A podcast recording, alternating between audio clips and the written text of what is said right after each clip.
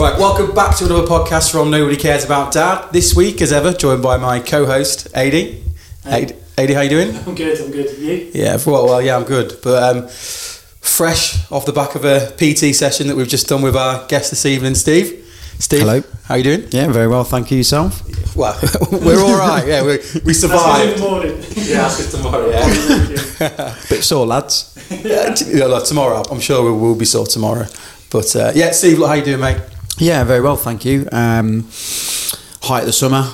Uh, England through to the semi-final, so lots going on. Yeah. Uh, everyone's excited. Country seems to be in good spirits. Hence, you know, out the coming out the back end of a pandemic. So he says. So yeah, all good, all good here. So look, the there's I suppose a little bit of background on the podcast, I guess, really, because we started off originally as being a podcast about dads for dads. Started off with one-on-one interviews, uh, and then, it's sort of as it as it's progressed over the sort of couple of months, it's moved moved into more of a chat about mental health, wellness, self improvement. So we've been looking for people that have an interest in that topic, um, because look, there's lads from all over the world that listen to this podcast or watch the, more so watch the podcast on YouTube, and if we can give some some little bits of advice or tips on on anything really, then yeah, we've done everything that we sort of set out to do. So Exactly. Something, something we might say in this will resonate with someone else watching, thinking, ah, actually, I felt like that, or I feel like that, Yeah, yeah, sure. or whatever. So, like Michael was saying, it's, if it helps one person, we've done it, Yeah. and that's all we set out to do. Um, but what we found is, since we started, it's transitioned so much. It's made us both look at our own our own life Yeah. and what we're going to do going forward. Mm. because the stories we hear from everyone are so different and varied.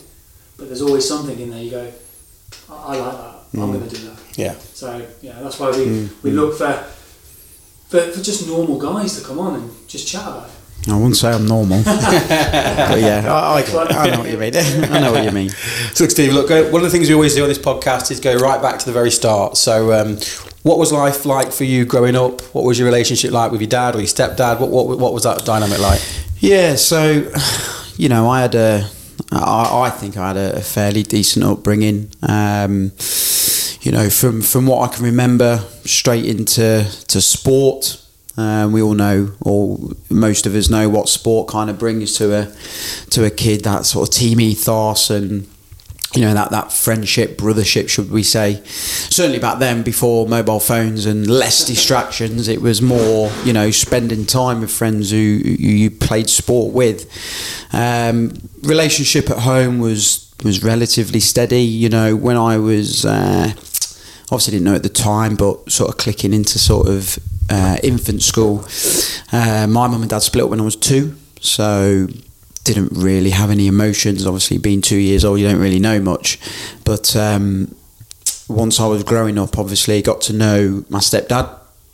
Uh, Mick, who has been absolutely incredible to this day. Um, I always remember when I got married uh, in 2012 Just remember that. um, his his speech, um, and this isn't detrimental on my real dad, shall we say?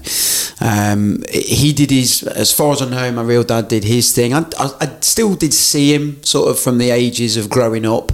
I remember my mum dropping me around his house at the weekends and stuff. So he did play his part. I'm not sat here saying he just buggered off. Not at all he did play his part up until sort of the age of 15, 16, you know, where you venture off, that's you in it, the bird Yeah. flies out the, the nest. But yeah, I always remember 2012, the, the speech I did for my stepdad was one of the hardest speeches because the bloke's just incredible in you know the way he was with my mum it's not I've never been there but when I grew up and sort of stood back and thought it couldn't have been easy stepping in and you know try, taking on another child let's say that's not yours. Yeah. you know I, I I always try and put myself in those people's shoes for like maybe a minute just to try and experience what it would be like. And yeah it, it's you I guess he just had to get on with it. Um, but an element of you know I'm gonna help the family out as well.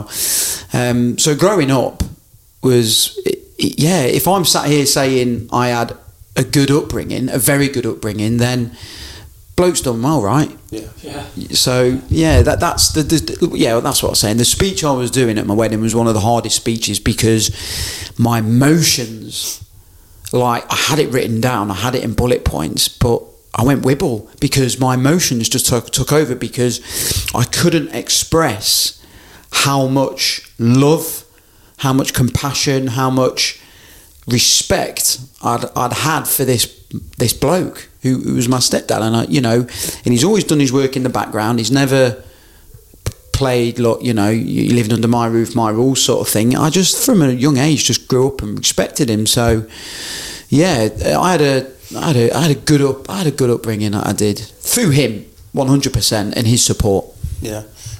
It's pretty much like, um, so for myself, I was uh, brought up by my stepdad, who I call my dad. He was there for me. Um, again, I, I, I'm like you, I feel exactly the same admiration. Mm. That, that's my, my hero, my idol. mm, mm, Um, when I met my ex, she had a baby already, six weeks old. And uh, I was just leaving the military at the time as well, so my whole life was adjusting. mm, And I met this girl, and she had a little baby, and I mean, brand new baby. mm, mm, Um, and I took that on, and it was more of a case of you sort of give your head a wobble a bit and go, right, okay, I'm responsible now. mm, So my life changes, that's it. mm, And then from then it was full on. She's now five, six in August. And I've always been there, always been part of her life, always will. mm, mm, Um, but it's tough, it is tough being that, mm, that stepdad Mm. going onto the scene.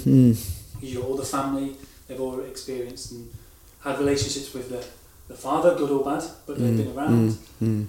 You're constantly thinking somebody else, that's somebody else's kid. Like, why am I putting up with this? mm, Teething, the, the crying all night. Mm. Thinking, it's not my responsibility, Mm. but actually it is. And Wow. You know, it goes to show a lot.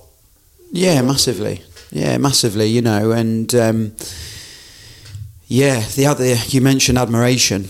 Like when you when you find somebody in your life like that, and you're asked to stand up and speak about it in front of sixty people, and you can't even get your words out. I mean, I was a military physical training instructor at the time, so I was used to being out in front of people, and it was the first time ever I'd gone weak at the knees, and it was that was the turning point to because I had a moment to myself as well on that evening, going, you know what? That's just that just shows you how much love, respect, admiration I had for the bloke, you know, and and I always remember as well saying to my mum, you know, when I could sort of uh, do the alphabet was, do I call him dad or do I call him Mick?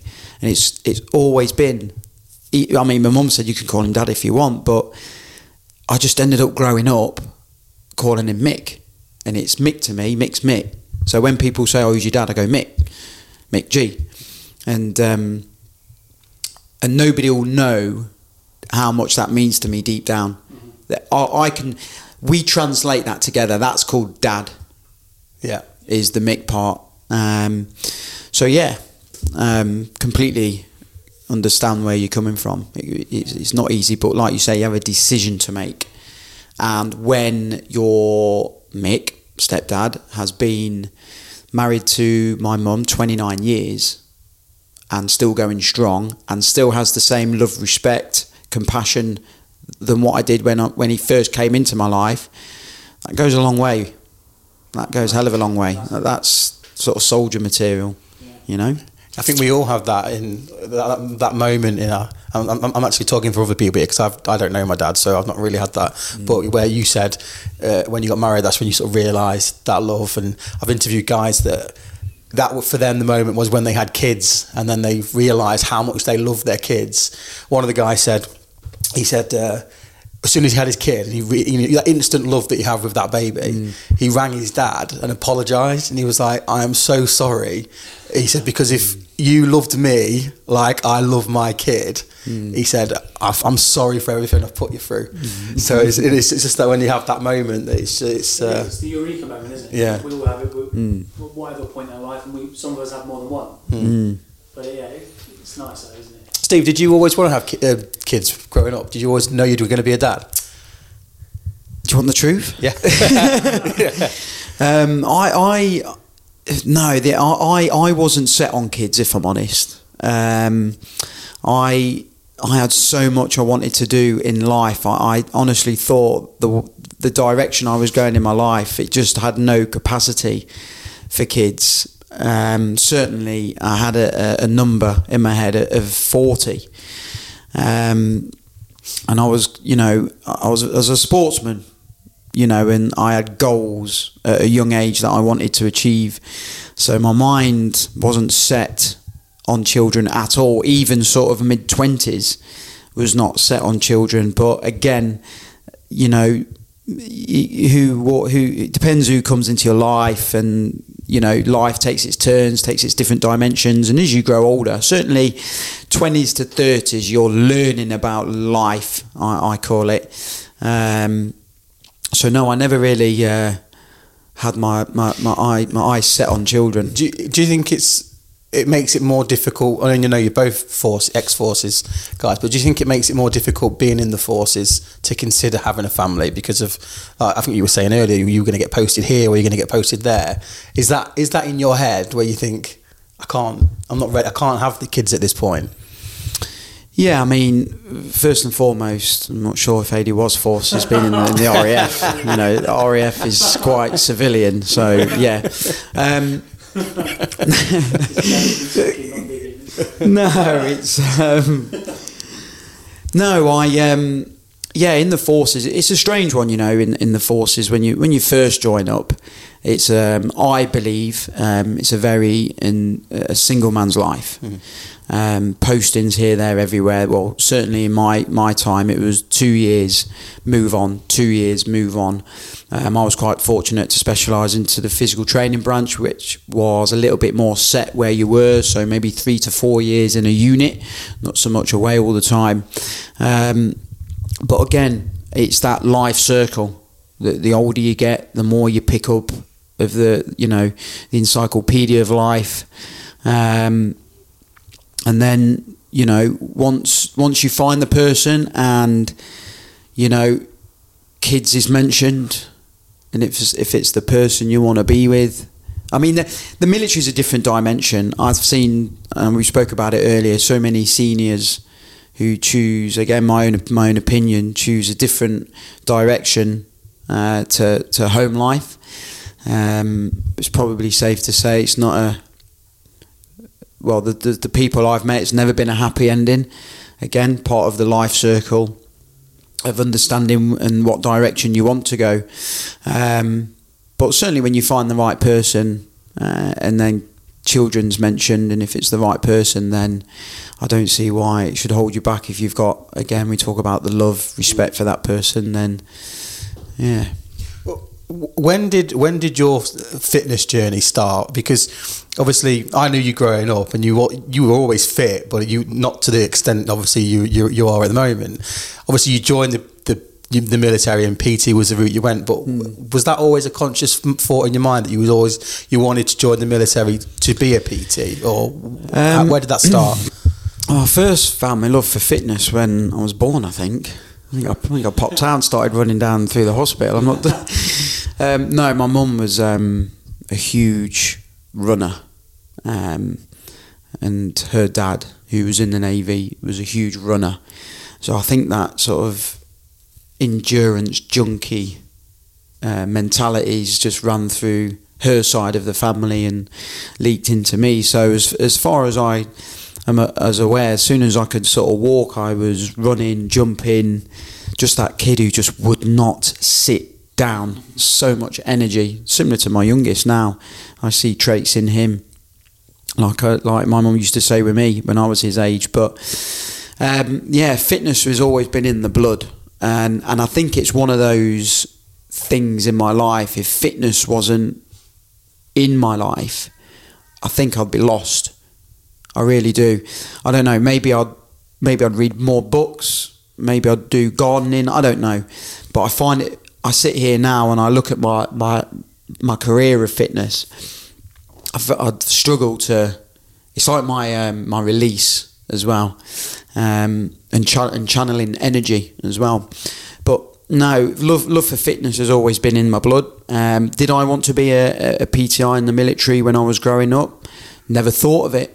Um, again, I always go back to life. Sometimes just takes its ways, and you end up going down these pathways you never planned. I mean, once I'd finished school, um, I'd moved to Lincoln on a YTS. Don't know if you knew that. Uh, so I'd, I'd, gone to Lincoln City. I was at Derby County as a schoolboy, so I was leaving on a Tuesday and a Thursday. From what I can remember, Mum taking me across to Derby to train every night for for three years, uh, only to be told, um, "We're not going to take you on." Thanks, thanks ever so much though for the three years. Um, but back in those days, those clubs. I mean, Derby were a Premiership club at the time, so it was their duty to send my CV out because I'm still a kid as well. Send the CV out locally. Uh, Lincoln City picked it up. They signed me on a YTS, so I spent uh, best part of two to two and a half years at Lincoln City when I left school uh, on a youth training scholarship, um, which was great experience.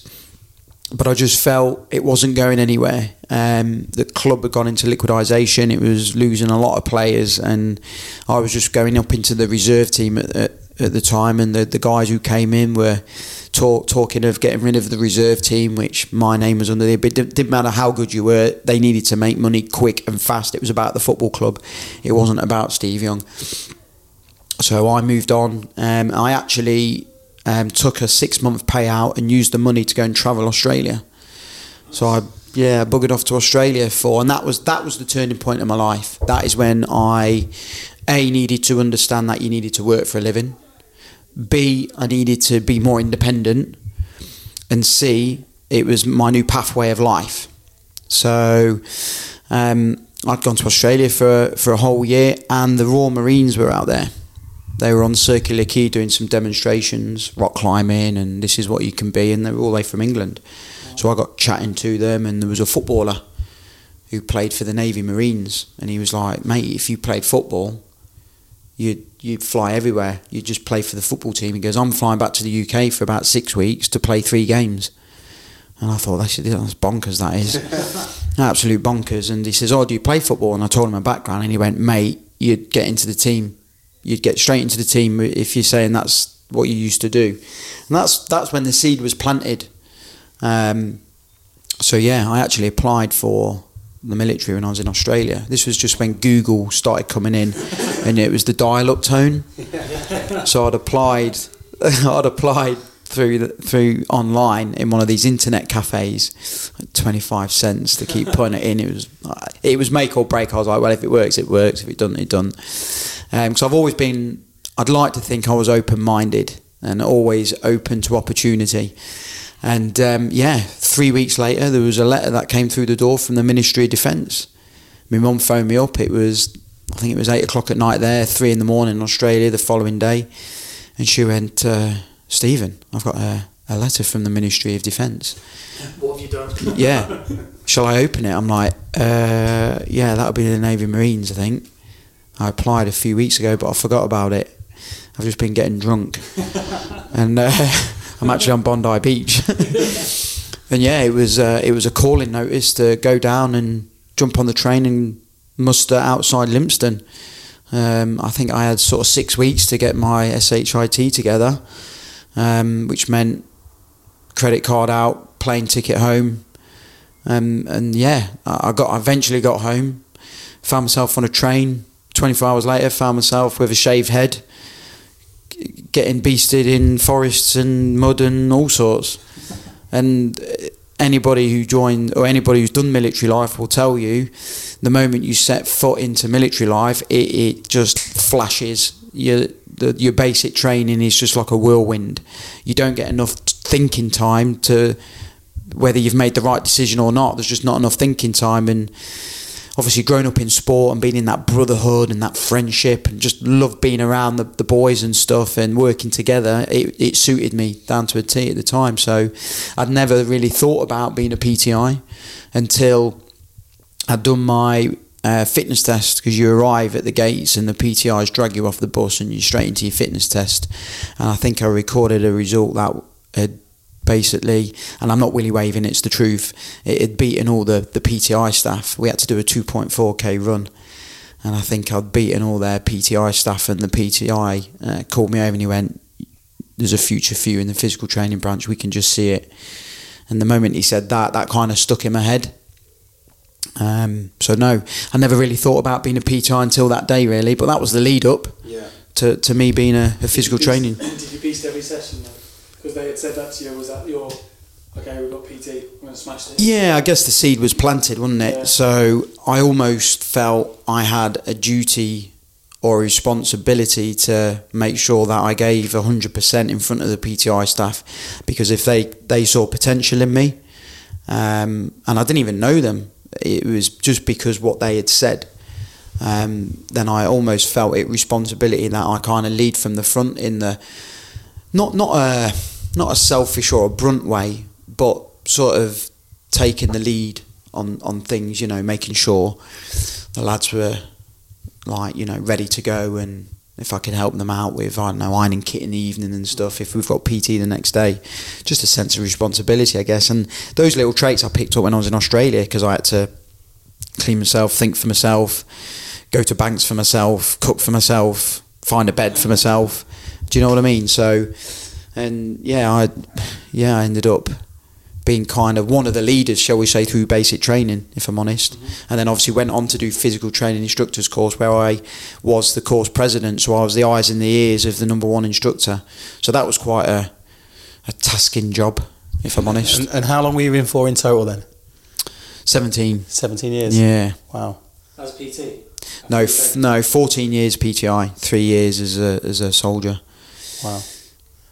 Best and worst thing about those years in the military? What would you say? Best things was um, seeing the different countries. So obviously going on tour and um, we did um, we did an exercise down south. Um, supposed to be working with the the RAF down in the Falklands, and we were all like, Falklands, where's that? Drinking shorts or Yeah. And um, it was called the APT South Trip, so it meant that we had to jump on uh, HMS Ocean. Is that where you attack the island? Do you attack it? It was that, yeah, and attacked by sea, attacked by boat, and um, but we we soon discovered like the APT South Trip had countries like Chile, Brazil, the Ascension Islands, um, oh, what was the other one? Portugal.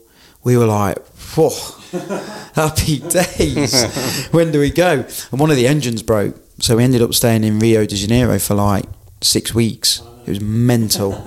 Absolutely mental. engine broke, i.e., someone broke the engine.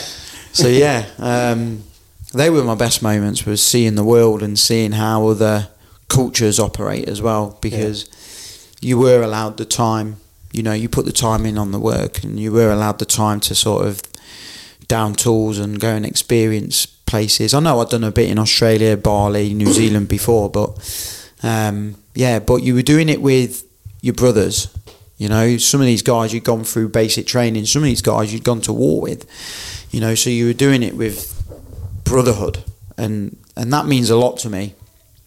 Um, worst worst things I've done in the military.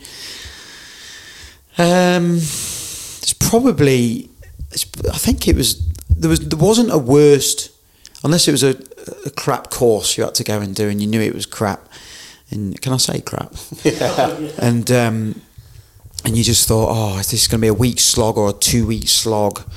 You know, I remember doing a, a it was a, a passport course. It was a computer course where all PTIs needed to be computer literate, and we were sat in. It was a computer course for two weeks. It was horrible. It meant two weeks away from home. They they're the only real sort of worst times because all the all the others you you you you're together. It's the togetherness, the brotherhood. You know, Iraq, Afghan, you're together. So it was almost like it didn't really exist because it was just you were your mates. You know that pulled you through um, the the hard times. But yeah, the the worst times were the computer courses. but I guess when I had kids, uh, that was the turning point. Yeah. That's when the the worst times or the not so great times in the military were, were real really not Yeah. the good times because I didn't want to be away from the kids. Yeah. I didn't want to be away from the wife and yeah, so when you had to go and do those things you did as a as a youngster in the military, all of a sudden it wasn't fashionable anymore. Yeah. It, it you know, oh, three weeks in Rio, I've done it. I don't need to go back down there. I really don't. My place and duty is with kids and my wife Yeah. now. We'll come on to the kids in a second, but I've genuinely, I've a genuine question here for someone who's not in, been in the military. Is there a difference between the, the fitness, so you, you'll know this because you've been in there, between the forces, so the RAF, the Army, the Navy? Is there a difference in the level or. Um, Genuine question. That's a genuine Question, I Yeah, there know. is, yeah, there is, there, there is a difference. I mean, the, fit, the, the fitness test on a whole in whatever military is a testament to yourself. Forget what level you need to get to. I, what I was always taught in the military: you run till your heart is in your mouth, or you run till your lungs can't take any more, or sorry, you run till your lungs bleed. But that was our mythology as physical training instructors. That was drilled into us. So it is different. I've worked. I've done some uh, reservist work with the RAF. Um, I've done some work with the Navy at Northwood PJHQ, which was Tri Services. I actually worked there on the staff, so I have seen what fitness tests d- The Navy and RAF are very similar, and it's the Army, Marines. That's well, it's you've got to have a, a certain level of fitness. Certainly, as a, a, a, a, yeah. branch. It's all done by there's a basic level, basic fitness test, which again is different for Yeah, exactly. I mean- soldier or not. But why is it? And again, genuine question because I know friends. I've got friends in the military, army uh, mostly. You, you do this test to get in basic training. You've got to be mega fit. But some of these guys are 10, 15 years in, and then they're in worse shape than me, and still in the military. Yeah, And I, the- I look at them and I think, how Yeah, is you- that possible? Do you know what? It was um, the turning point. That once upon a time ago, if you wanted to join the military, the feedback was either from mum or dad, oh, you got to be mega fit to be in the military. Doesn't matter, RAF, Army, Navy, whoever. Society's changed, right? And I've worked in a school as well, leaving leaving the military, and I've seen what parents' reactions are like when kids want to join the military and the because society's changed, the language changed as well. So it's not anymore. Oh, you need to be mega fit. I always remember say. I always remember Mick, my, my stepdad saying you got to be, and I was fit. He goes, you got to be double fit when you go down there. Like ridiculously fit to be in the military, and that was the mindset back then. You know, I joined up just after the millennium, so God forbid what it was like in the nineties and the eighties and the seventies. You know, very robust people. Society's changed, and the language now spoken is, oh, you only have to get level Yeah. nine. You only have to get. So the incentive, there's not really an incentive. It's like the seeds planted to just, oh, I've only got to get level nine, not any further.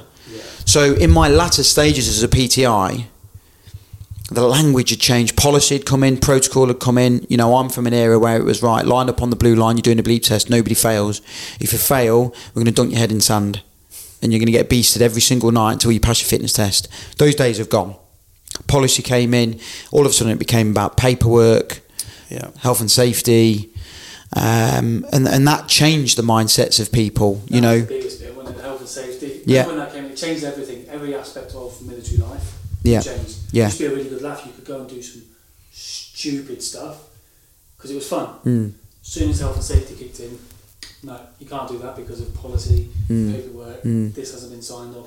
Even with trips, even with trips, I was lucky when I was in. I was lucky to represent combined service. I did um, martial arts and football, Mm. rugby. Mm. I got to go everywhere. Mm. But then it changed. Health and Mm. safety, you couldn't go on that trip. No. It wasn't signed off, or Mm. the health and safety aspect wasn't. And you're thinking, like, I did it two years ago. I went to the exact same, Yeah. same tournament. Oh yeah, but we, we haven't got it squared away this year.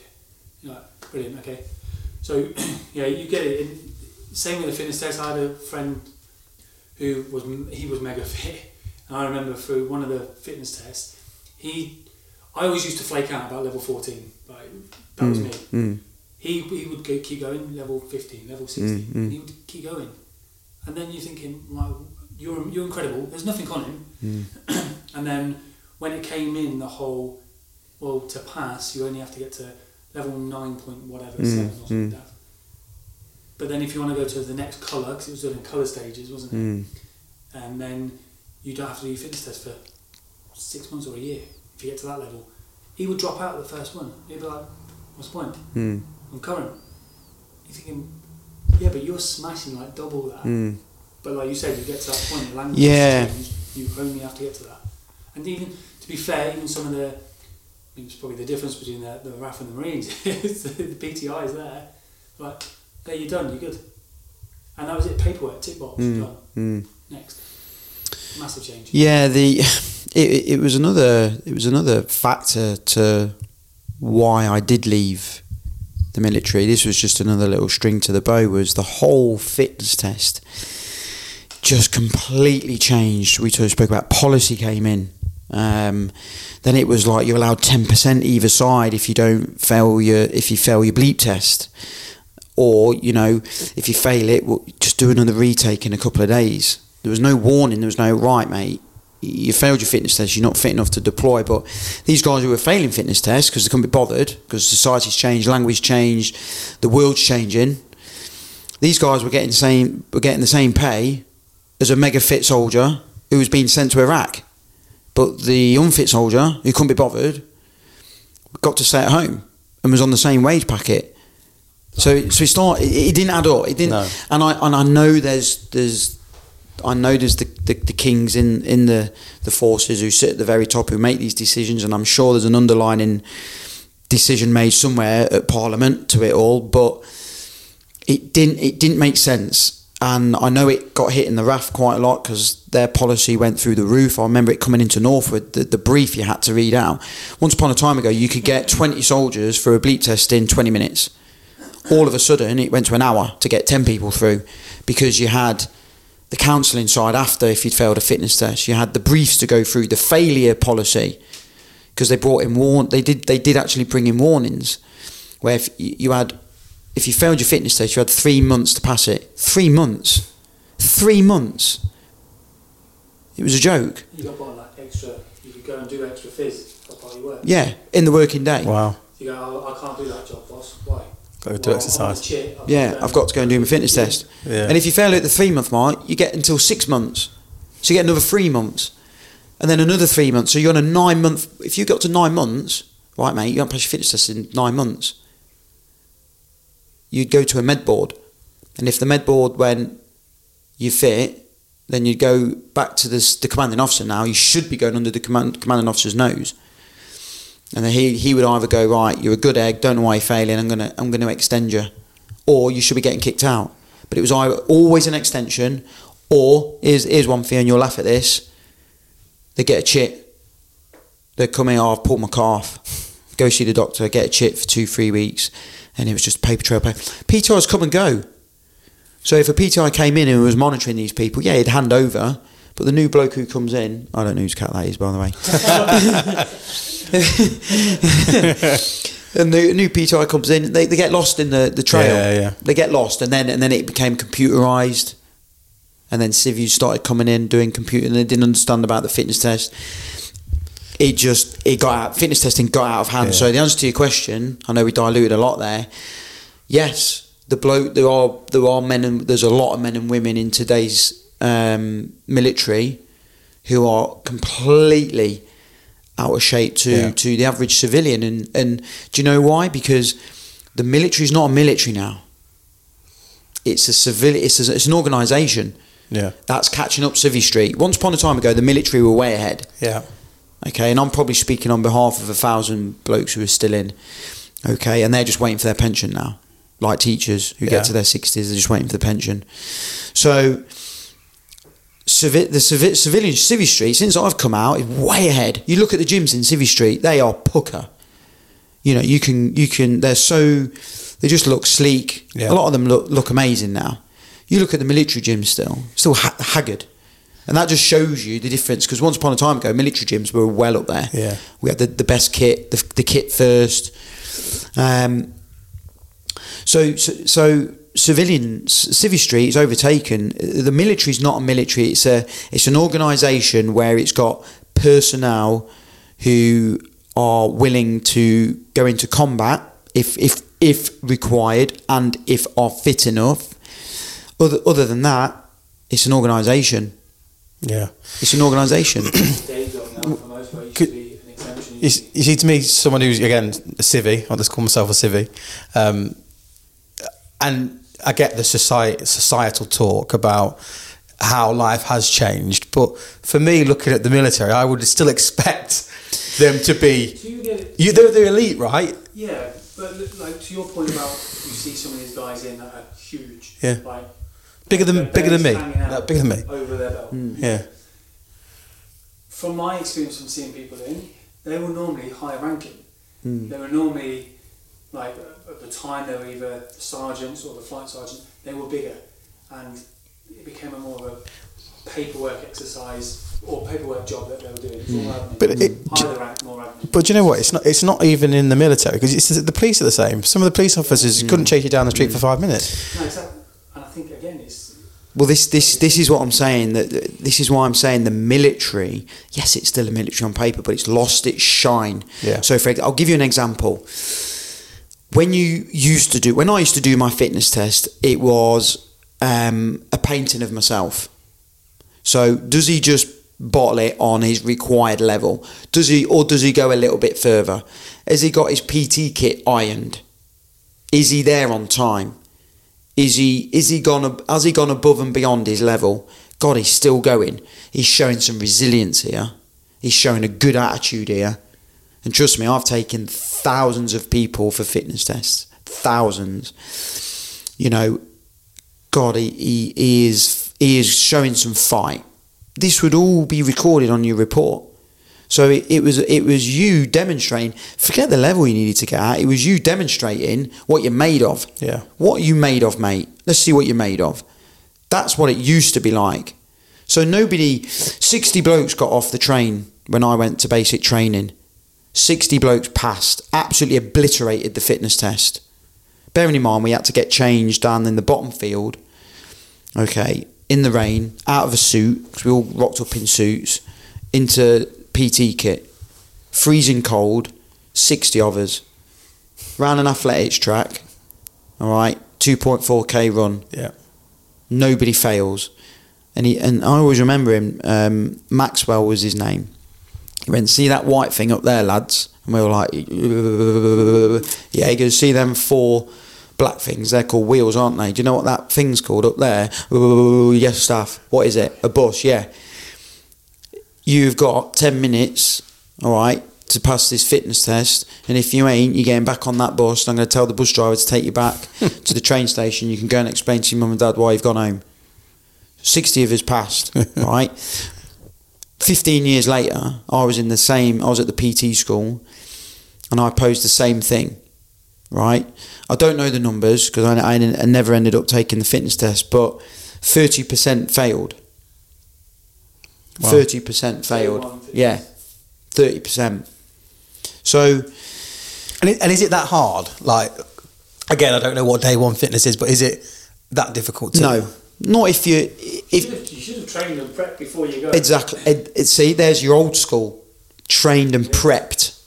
They don't do that now. So Some of them do. Yeah. If they if they were born into the military, they've got a head start. You know, if their mum and dad were in the military. Yeah. If one of my sons said he was going to join the Marines, Navy, RAF, or whatever, I'll be giving him a heads up, and I'll be going right. Start training then. I'm from the old school way. You know, you- pitch paints a thousand words. Show them what you're made of. Don't Yeah. just bottle it on level nine, ten like the rest of them will. You keep going Yeah. you keep going. Even if the PTI staff tells you to stop, just keep going. And if he stops the recording, go, oh, staff, why did you stop? I had more in the tank. Sod him. Show him, show him who's boss. It's gone. It's Yeah. gone. It's gone. There is there is boys and girls out there who would love to keep running, but even in um, here's one for you. Even the PTIs today, because they've grown up in this new world. I think in Civvy Street you call it PlayStation generation. I don't know what to call it in the military, but it's a new world. It's a new breed of PTIs. They've not been through that that robustness of Yeah. run till your hearts bleed. Pink and fluffy. Yeah, Is what I- yeah, and and that's that's for PTIs as well. Wow. You know, um, I mean, some of the stories I could tell you that I'd gone through on PTI course, he'd get arrested, my instructor. but it taught me a lot. It taught me a lot. You know, you see it these days on. Look at football because a lot of footballers will tell you that. So, uh, do you remember Bentley? One, do you remember Bentley who played for Tottenham? Yeah. David, David Bentley. He quit football, and I I watched him on a podcast a couple of years back, and he moved abroad, didn't he? he did. Yeah, he Marbella, I think it is. But he said that he just fell out of love with it. He said because it changed. It went from you know what it was like in the changing room when we were like 15, 16. Uh, you were abused, weren't you? Really, Mm, but no, it made you the massively. you were, and that all changed where the banter stopped, and you couldn't say things to people. Mm. So he ended up falling out of love with it, and it, he said it just completely changed his whole view on football. Mm. I think just football, that's society. That's massive. You, Mm. you, you know, it's, it's called character building. Character, yeah, exactly, yeah. Bullying or banter, like especially in the military. I remember the instructors. I used to get a lot because Yeah. I'm sure we've gone there. But, um, I used to get a lot of shit, Mm. Yeah, I just took it on the chin. I was like, okay, cool. But it I made you, made you you Yeah. are today. but it's, And it pushed me. Mm. That was the thing. Yeah, yeah, exactly. Someone was calling me out, calling me fat. yeah, ginger fat bastard. That's what he used to say. I'll show you. I ain't fat. And I was like, right, you fucker. Yeah. And I'd keep going. I would, Mm. Similar, I'd keep going yeah. to the point he goes, all right, fair enough. Yeah, but it's like look at the, the football example. You only have to look at. So uh, recently, you've had cases of Peter Beardsley being done for bullying. You've got um, Craig Bellamy. Now, as much of an idiot Craig Bellamy was, been done for bullying. But you can imagine what he was doing it was probably just how he grew up in football, what he'd seen, like, Oh, God, and yeah. experienced, and trying to give that back to what they were, what they. you had what- didn't you? You spoke on a, one of the other podcasts we did about when you was going through the youth system of football. You, had a coach calling you all sorts. Yeah, yeah, Peterborough. Yeah, Nowadays, yeah. No, so uh, we made the point. Uh, it was when when we were driving to Peterborough, uh, and we had the coach, and then, so everyone had a nickname, right? Uh, With a couple of lads from Devon. So one was called Custard, one of them was called Pasty. Um, we all had these were like weird nicknames. Mine was B Bobaluba, right? And obviously, at the point, you just go, what, what? Uh, but then I was I remember driving to the stadium, and I was like, this is like, bear in mind, 20 years later, I was like, is that racist? is that a little bit racist? Be Babaluba. Crazy, yeah. But obviously, back then, it's like, yeah, you could get away with that. But now you'd be strung up. Oh wouldn't yeah, you? yeah, you gotta There's be. eyes everywhere, and the thing is, everyone's got an opinion, Mm. Mm. and if it's seen to go against the, the, the grain, Mm. the norm, let's the norm. And do you know what? Don't don't get me wrong. People can be bullies, right? They can, and some of the things that they, they weren't calling me that to be racist. It was just, you know, it was just a name, right? So people can, but people can be. It, it depends where it comes from, right? So it's, Yeah. it, it's you've got to, you've got to understand the place it's coming from mm, mm. and the context behind it. Everything that you say isn't racist, isn't bullying. It's just that you need to understand where it is. But Context and your- but now everything you say is bullying or it is racist. I've always not struggled, but I've been baffled with what's what's the difference between bullying and wanting the best out of someone. Yeah. I can't put my finger on it because if you if you have passion and desire for somebody to do well, you'd walk through fire for them. It didn't matter what you said or what you did. You know, some of the stuff I say to my two boys is probably classified as bullying, but it's not. It's because I want them to do well. It's motivation as well, isn't it? Some people stick with that. Some people. It's a get on- difficult one. Some people get on there. Like today, we did that. You know, your boot camp thing, Mm. and uh, you know, I heard you in that, and you you were given it was banter, but you were given it, and it motivates you. You're thinking, oh, "Fuck you!" Right, Yeah. go. Yeah. You go, "Oh, no quicker." You're like, "I haven't got it." What, fuck that. And Dry your eyes, princess. Yeah, then you say something, and you go, right, let's go, let's it out. But people have so people, and this is more to the management point of that, and you as a PT, people have lost mm. the skill to. So I have this when I, I I grew up, you know, in with my professional life, running sales teams, and you have to understand who you can say that to and who you can't say that to. And people have lost that skill because you can't say anything to anyone anymore. Mm. But like you in that PT, so there'd be some people you could say really push them and that you know that you'll get a response from them or others you can really push them and you know that it will probably cripple them it's, yeah, see, learning that's that. experience. yeah that's yeah. that's understanding your audience. Mm. That's that's identifying yeah strong points, weak points of that individual. 100% You know, and when you've got when you've got experience, you don't have to necessarily know that person. You can pick it up by body Yeah. language. You know, so and that and that that you can't you can't get that at university. You hmm. can't get that at a college. You have to have lived your life. So, certainly in your trade, Yeah.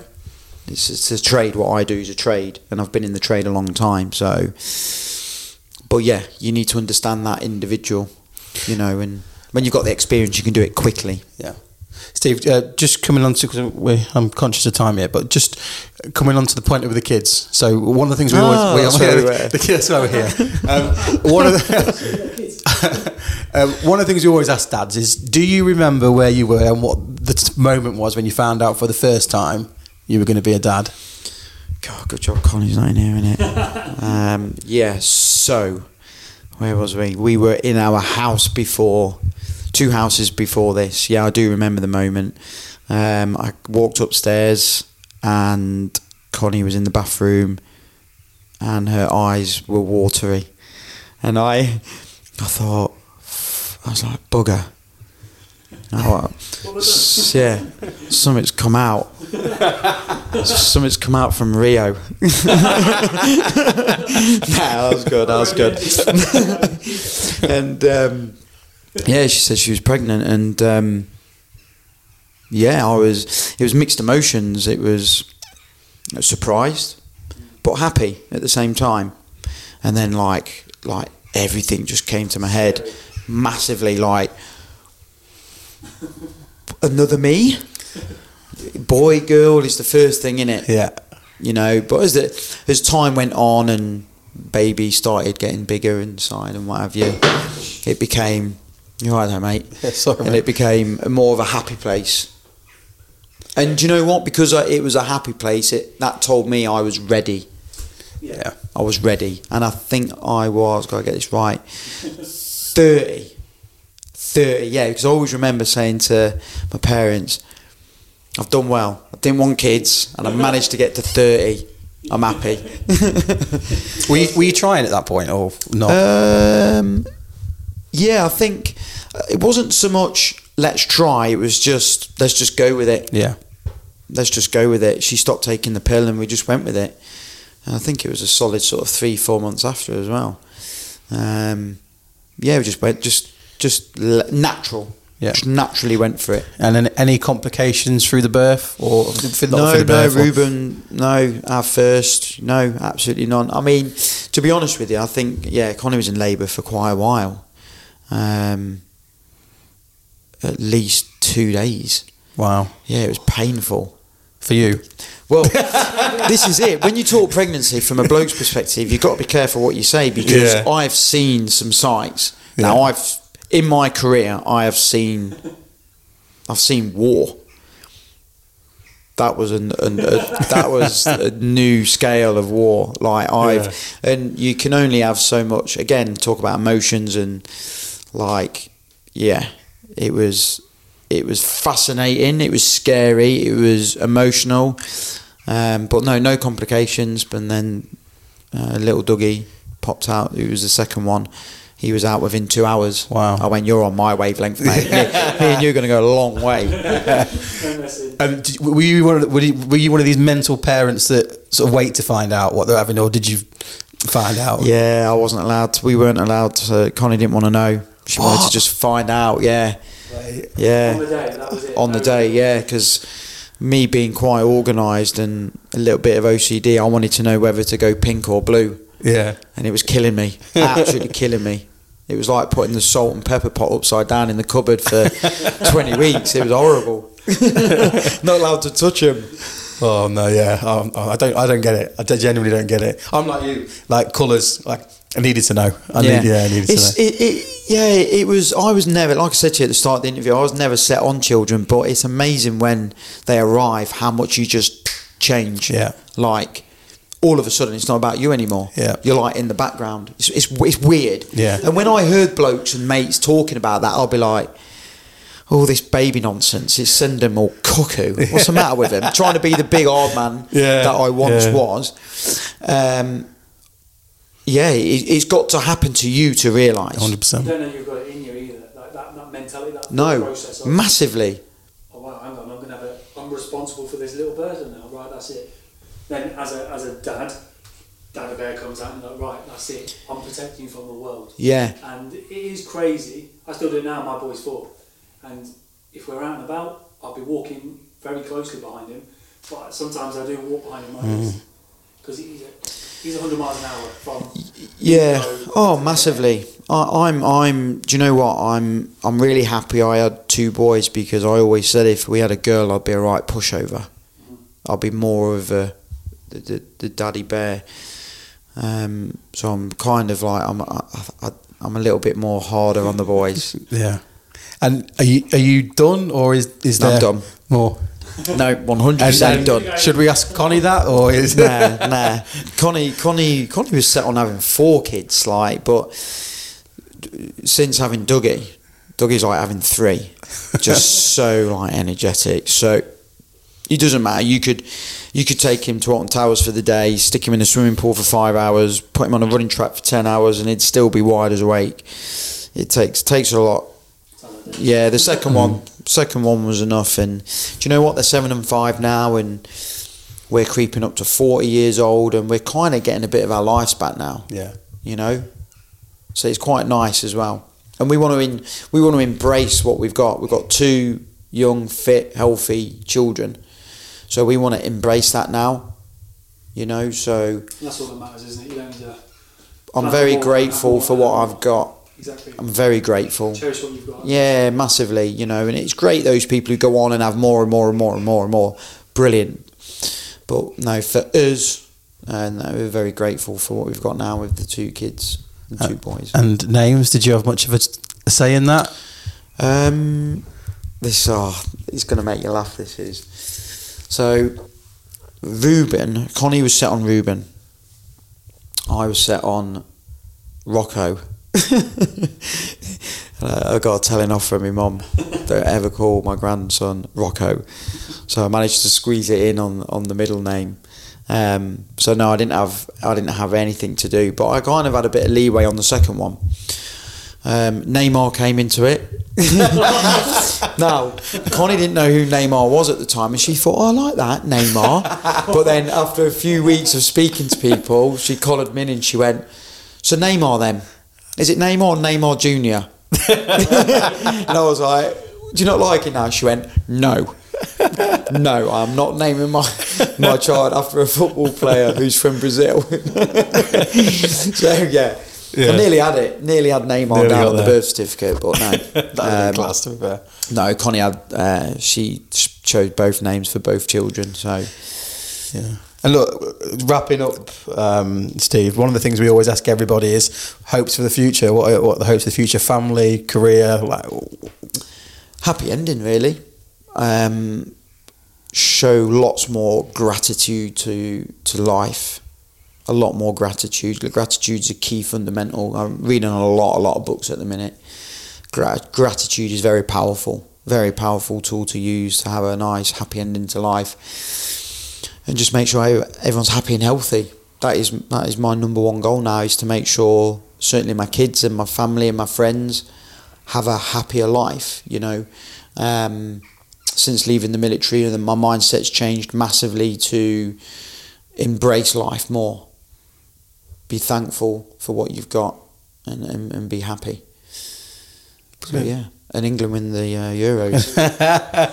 Not too sure about you, Marco, mate, but yeah. Well, uh, like I said this the other day. Actually, I think if Italy get to the final, and it's England, I've got a dilemma, a real dilemma. Just sit in a room, mate, a very dark room. We have two shirts. Yeah, I'll wear the Italy shirt on top, and then the English shirt at the bottom. if they win, it's coming off. it's coming home. Prepared. yeah, yeah, prepared. exactly. Yeah, exactly. Well, look, Steve, listen, mate. Uh, really appreciate you putting us through our paces earlier on today. That video will be out soon, and yeah, really great talking to you. And uh, yeah, Appreciate the time. Thank you. That's all right. Thank you very much for your time. I hope I didn't waffle on too much. That's good. uh, good. So, Fab. sometimes the truth hurts. cool. Cheers, boys.